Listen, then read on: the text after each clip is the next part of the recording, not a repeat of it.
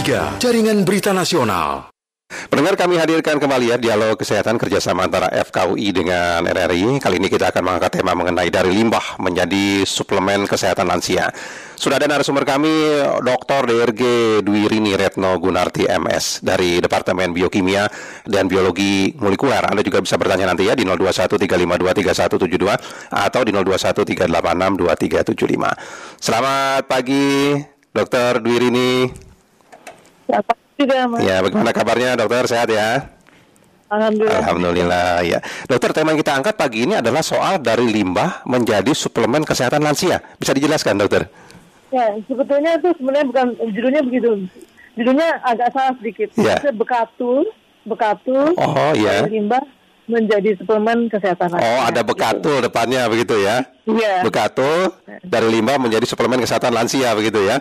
Nah, ini kenapa bekatul bisa menjadi suplemen kesehatan lansia, dokter? Baik, saya jelaskan sedikit. Iya. Mungkin orang tidak tahu banyak tahu tentang bekatul barangkali. Mungkin Mbak Mas juga nggak tahu juga barangkali. Iya. Bekatul itu adalah bagian terluar dari eh, bagian bulir beras yang terbungkus oleh sekam. Jadi sekam, kemudian berasnya. Nah, bagian tipis di luar beras itu, itu adalah bekatul. Nah, bekatul itu dihasilkan dari jadi kalau ber- kita eh, memperoleh memperoleh beras, eh, bak padi itu akan mengalami penyosohan. Nah, penyosohan pertama itu adalah sekamnya. Iya. Jadi kulit kulit yang keras itu akan keluar. Kemudian uh, peng- penyelesaian kedua, ketiga uh, itu adalah bekatulnya yang terkikis. Jadi beras putih yang kita makan itu sebetulnya itu hasil dari penyelesaian yang tiga kali. Nah satu butir beras itu itu hanya, hanya terkandung 1 sampai dua persen bekatul. Iya. Tetapi zat gizinya di dalam bekatul itu hampir 70 persen di sana. Jadi satu butir Zat gizinya itu 70% di 1%, bekatul itu. Iya, Iya. zat gizinya 70% ada di, di bekatul tadi. Jadi kalau kita bandingkan dengan beras putih, otomatis bekatul itu mengandung gizi yang sangat tinggi dibandingkan beras putih yang biasa kita makan. Itu. Jadi antara lain kandungan gizinya itu eh, bisa mineral, yaitu kalsium, fosfat, Fe, magnesium yang yang sangat penting buat tubuh kita. Kemudian juga banyak vitamin, vitamin B1, B5, B eh, folat dan lain itu ada di di situ di di bekatul itu. Kemudian banyak juga asam lemak yang tidak jenuh yang yang yang melindungi membran kita itu juga banyak di sana juga. Juga ada antioksidan utama yang ada di situ itu asam fol apa eh, gamma orizanol, tocopherol, tocotrienol itu ada di di bekatul itu juga. Nah masalahnya adalah di Indonesia tuh itu pemanfaatan bekatul itu sangat rendah sekali, Iya. belum maksimal. Di Indonesia, Indonesia itu penghasil beras eh, ter- tertinggi ti- tiga ya tiga tertinggi ya setelah Cina dan India itu menghasilkan 65 ribu lebih dan 65 ribu ton lebih lah. Iya.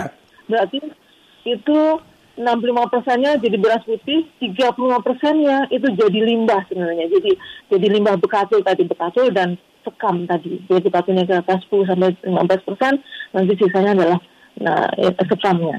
Nah sampai saat ini, sampai saat ini itu eh, tadi limbah tadi bekatul dan sekam tadi masih dimanfaatkan oleh sapi, oleh para para peternak untuk pemakan sapi dan untuk makan sapi dan ternak yang lain. Iya.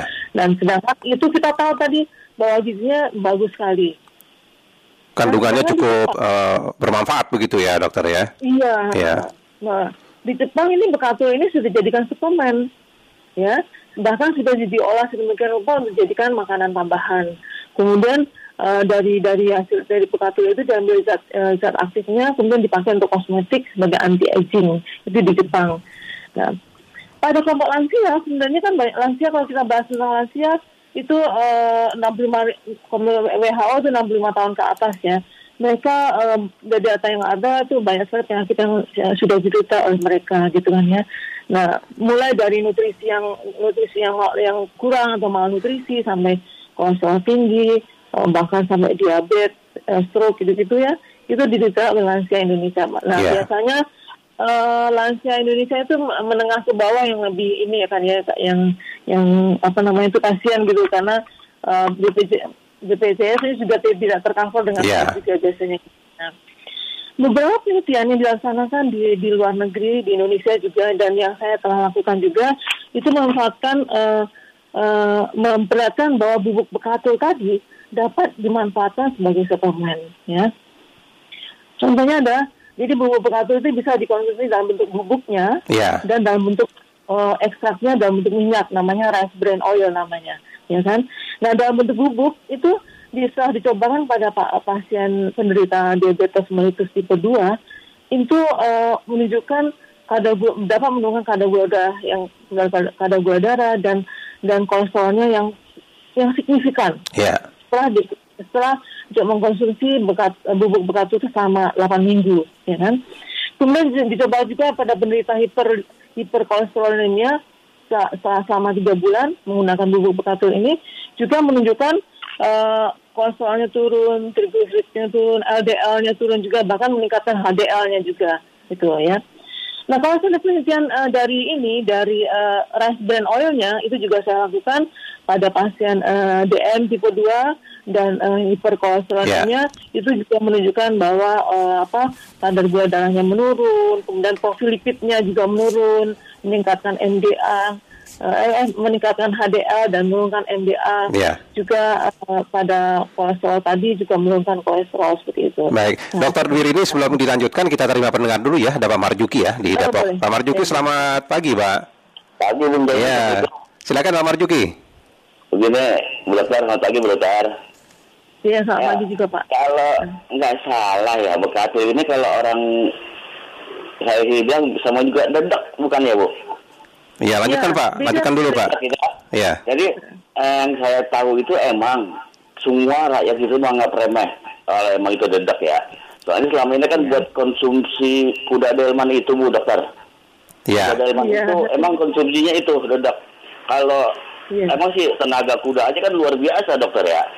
Luar biasa. Jadi maksud saya, maksud saya begini, kalau emang bekatul itu kalau di sini bilang dedek, supaya dikonsumsi sama orang itu supaya lebih nikmat, kayaknya kalau dimakan begitu aja kayaknya saya nggak mungkin bisa dokter ya. Iya. Atau kondisi Iya. begini, apa dimak- dimasukkan ke kulit kapsul itu solusi terbaik bukan dokter supaya kan jadi kan Iya. enak ditelan gitu kan. Iya. Kalau ditelan gitu aja Iya. kayak makan sagon bu dokter. Baik Pak Marjuki.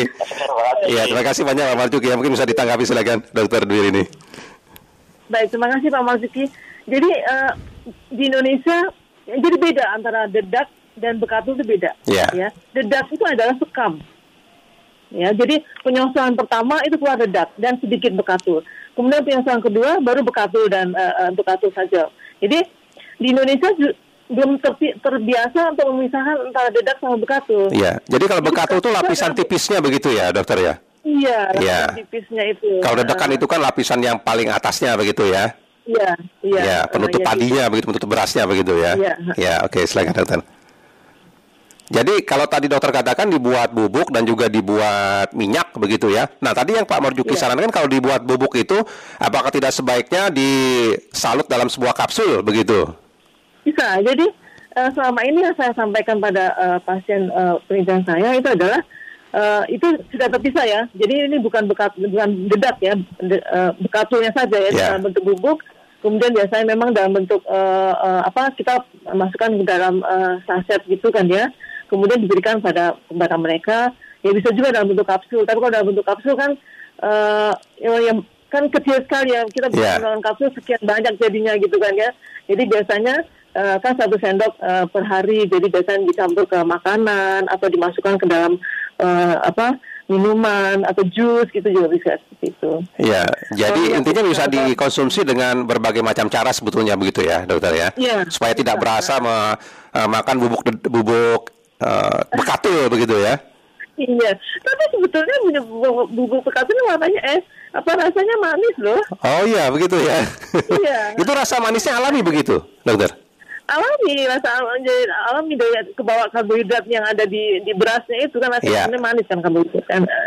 Iya gitu. Hmm, ya jadi intinya ini memang sudah dikembangkan di Indonesia begitu ya, dokter Dewi ini ya. Iya harusnya ya. Hmm, baik kalau begitu. Dokter kami nantikan perkembangannya seperti apa. Terima kasih banyak sudah berbagi informasi bersama kami, dokter Dwi ini. Iya. Ya, selamat pagi, dokter Dwi ini. Pagi. Ya demikian tadi pendengar ya. Dr. DRG Dwirini Retno Gunarti MS dari Departemen Biokimia dan Biologi Molekuler dari FKUI. Anda sudah mengikuti tadi ya dialog kesehatan kerjasama FKUI dengan RRI.